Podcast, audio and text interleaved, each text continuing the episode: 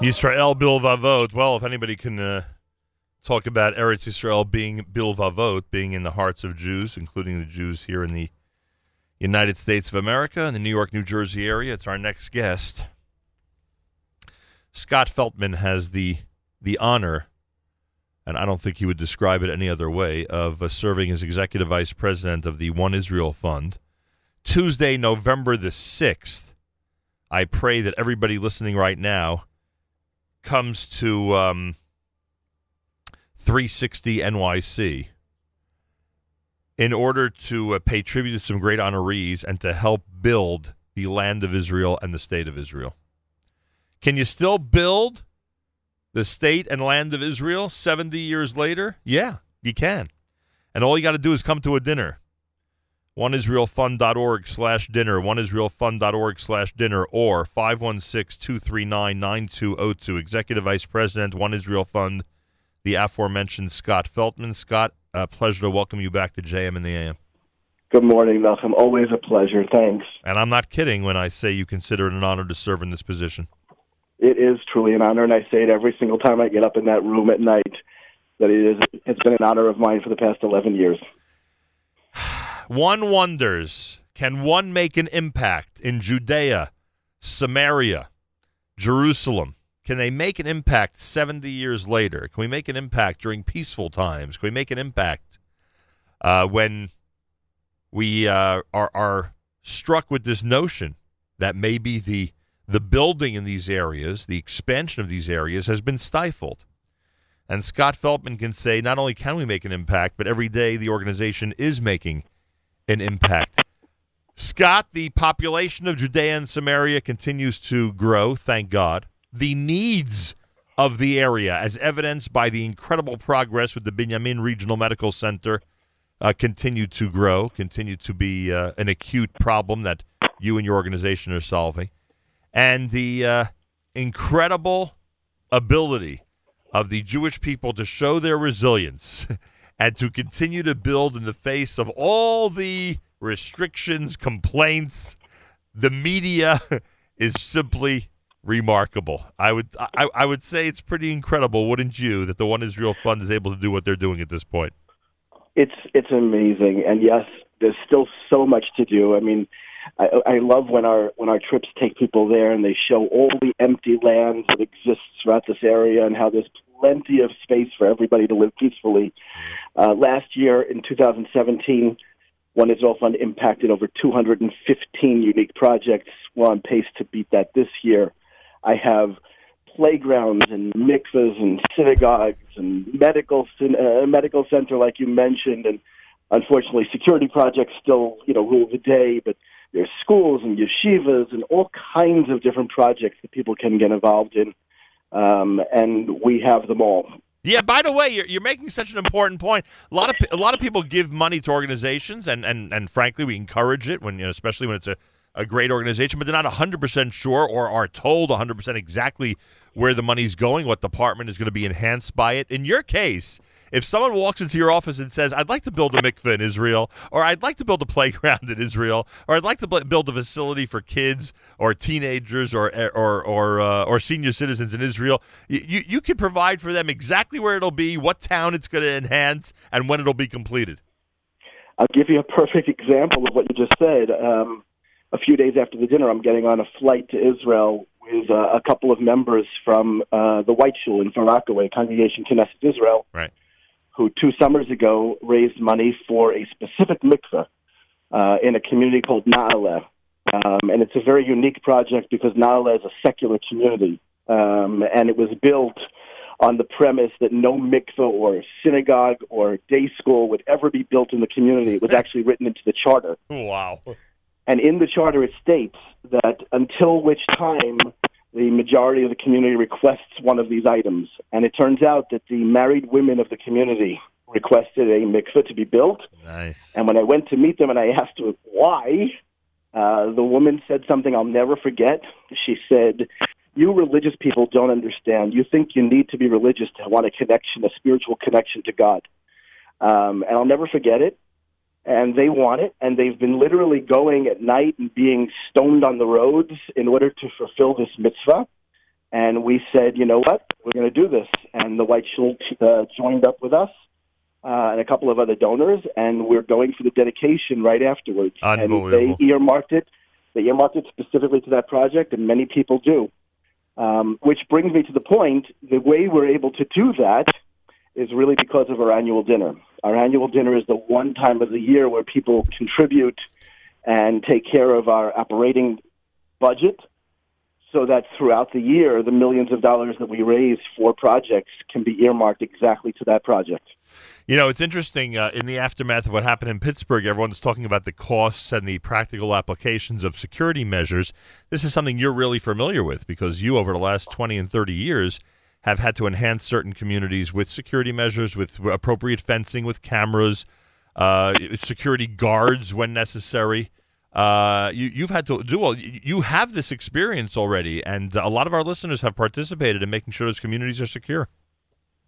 We do a tremendous amount in security. In fact, sometimes we are we, we are ahead of the curve. Uh, we try to tell people we like being proactive rather than reactive. We like to prevent the terror and not have to take care of terror victims. Our mantra in One Israel Fund is no more Jewish victims, and we work very hard to achieve that. In fact, our security project director, Mark Provisor, is one of our uh, one of our honorees this year. Uh, he single-handedly has really changed the security situation in Yehuda V'Shomron, in Judea and Samaria. And not only that, but because he's been here in the States leading up to the dinner, he's actually been called in by a number of communities since the Pittsburgh uh, attack wow. uh, to to actually be able to meet with law enforcement and give over some of the expertise that we've developed over the years, and that the security apparatus in Judea and Samaria has taught us. Um, you know, all of the civilian security leaders. So it's been a it's been a symbiotic relationship that we try to give over what we can to the diaspora if we can, uh, but at the same time, we're on the cutting edge of, uh, of security needs over there. By the way, you chose the right award for him, Shomer Yisrael. That is the right award for him, to say the least. Uh, it's, it's, yeah. Scott Feldman is with us live via telephone, Executive Vice President, One Israel Fund. November 6th. November. Tell me about 360. What kind of facility is this?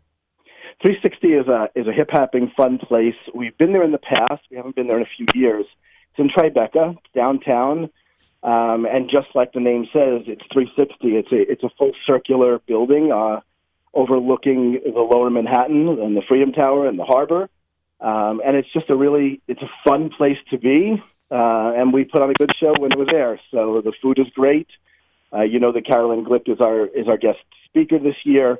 The honorees are great. We have a young crowd that comes. It's a lot of fun. People actually, the one one of our one of our regulars who comes every year once gave me the greatest compliment in the world. He said, "You know, your dinners are not painful."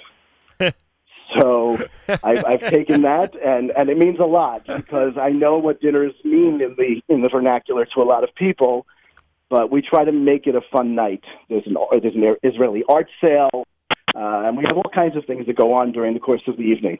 Ben Brafman will preside as master of ceremonies uh, for the dinner on Tuesday, November the sixth, as. Uh, Scott mentioned Mark Provisor is among the honorees. Stephen and Jackie Herman, David and Aurora Mossberg, Dr. Irwin and Donna Asman, and Ellie and Mila uh, Berman are all going to be recognized that night with awards uh, for their involvement with the organization.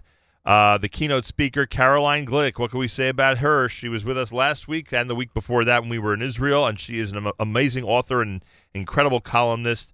She will be there as the keynote speaker, uh, no doubt with a very, very strong message about the importance of supporting Yehuda V'Shomron and helping the One Israel Fund do their work. Catering by Main Event Mauzone. You heard about the Israeli art sale, as um, as Scott just mentioned.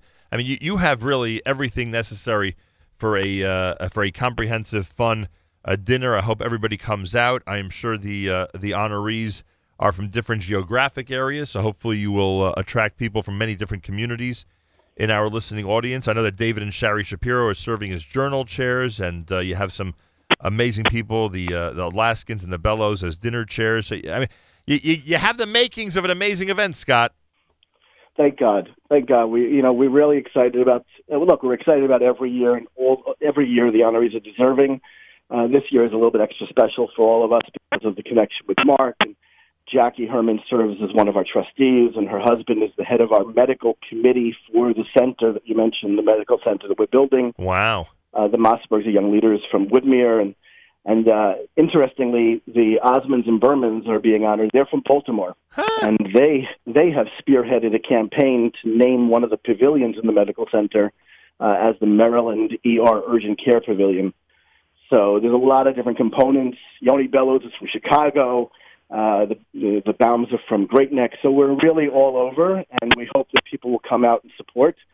Uh, because the truth of the matter is, at the end of the day, the support that they give at this event enables One Israel Fund to to basically build the land of Israel, and that's Yeah. what we've been doing for the past 24 years. Yeah, imagine this, huh? If you would have told our ancestors you could build the land of Israel by showing up to a dinner, they never would have believed it. But that's it, everybody. Just just come out to the dinner, and you're literally building the land of Israel by supporting the One Israel Fund and their incredible efforts. And when I said geographic uh, uh, locations, I didn't even realize how right I was. People from all over the U.S., as you just heard Scott describe, uh, coming out to be honored and attracting their friends and family to support and be part of this great effort. OneIsraelFund.org slash dinner. OneIsraelFund.org slash dinner. Do what you can to support the cause and to be there on Tuesday night, November the 6th, starting at 6.30 p.m. at 360 in New York City. You could also dial 516-239-9202, 516-239-9202. And again, the easiest way, oneisraelfund.org slash dinner. Scott, anything you'd like to add? No, I think we've covered most of it this time, but you know, I, I know that everybody is very, very focused on what's you know what happened in Pittsburgh and the recent attacks in Israel with uh, with our dear friend Ari Fuld and and and the two people up in the Barkan. Um, what we want to say is, you know, we we have a campaign called No More Jewish Victims, and and that's really what it's all about. And we want to see a situation where there really are no more Jewish victims. We know that it's you know it's not it's not a realistic goal uh, worldwide, but we know that we have the ability and the technology to really prevent terror attacks from happening, and we do it every single day. I, I get I get the video footage of our cameras stopping terrorist infiltrations. It's not you know it's it's it's not to be Pollyannish. We really are preventing terror attacks. Um, and while we're building everything else, uh, the important thing is just to focus on each and every life. And there, every one of those, those almost 500,000 are very precious to each of us. So, you know, I really encourage people to come out and support, and to send a strong, a strong and and supportive tone to the communities of Judea, Judea and Samaria. Because at the end of the day, you know, I, I look at social media all the time now, and you know, everybody's talking about it doesn't matter if you're conservative or reform or orthodox you know they they hate us all. Well, it doesn't matter if you're living in Pittsburgh or New York or in Shiloh. You know, it's important to support Jews wherever they are, and uh, and and in any way we can. I'm going to say one other thing, and people who've listened to this show on a regular basis won't be shocked that I'm saying it. And this is not the place where I'm going to expound on it, but I'm going to say one thing. The stronger our communities in Israel, the stronger our communities in the diaspora. Not everybody might believe it. From my experience, I can state it emphatically, and I'm sure you agree with that, Scott. Amen. Thank you so much, and good luck on November the 6th. Nachum, it's always a pleasure. Thanks so much for all your help. OneIsraelFund.org slash dinner. OneIsraelFund.org slash dinner.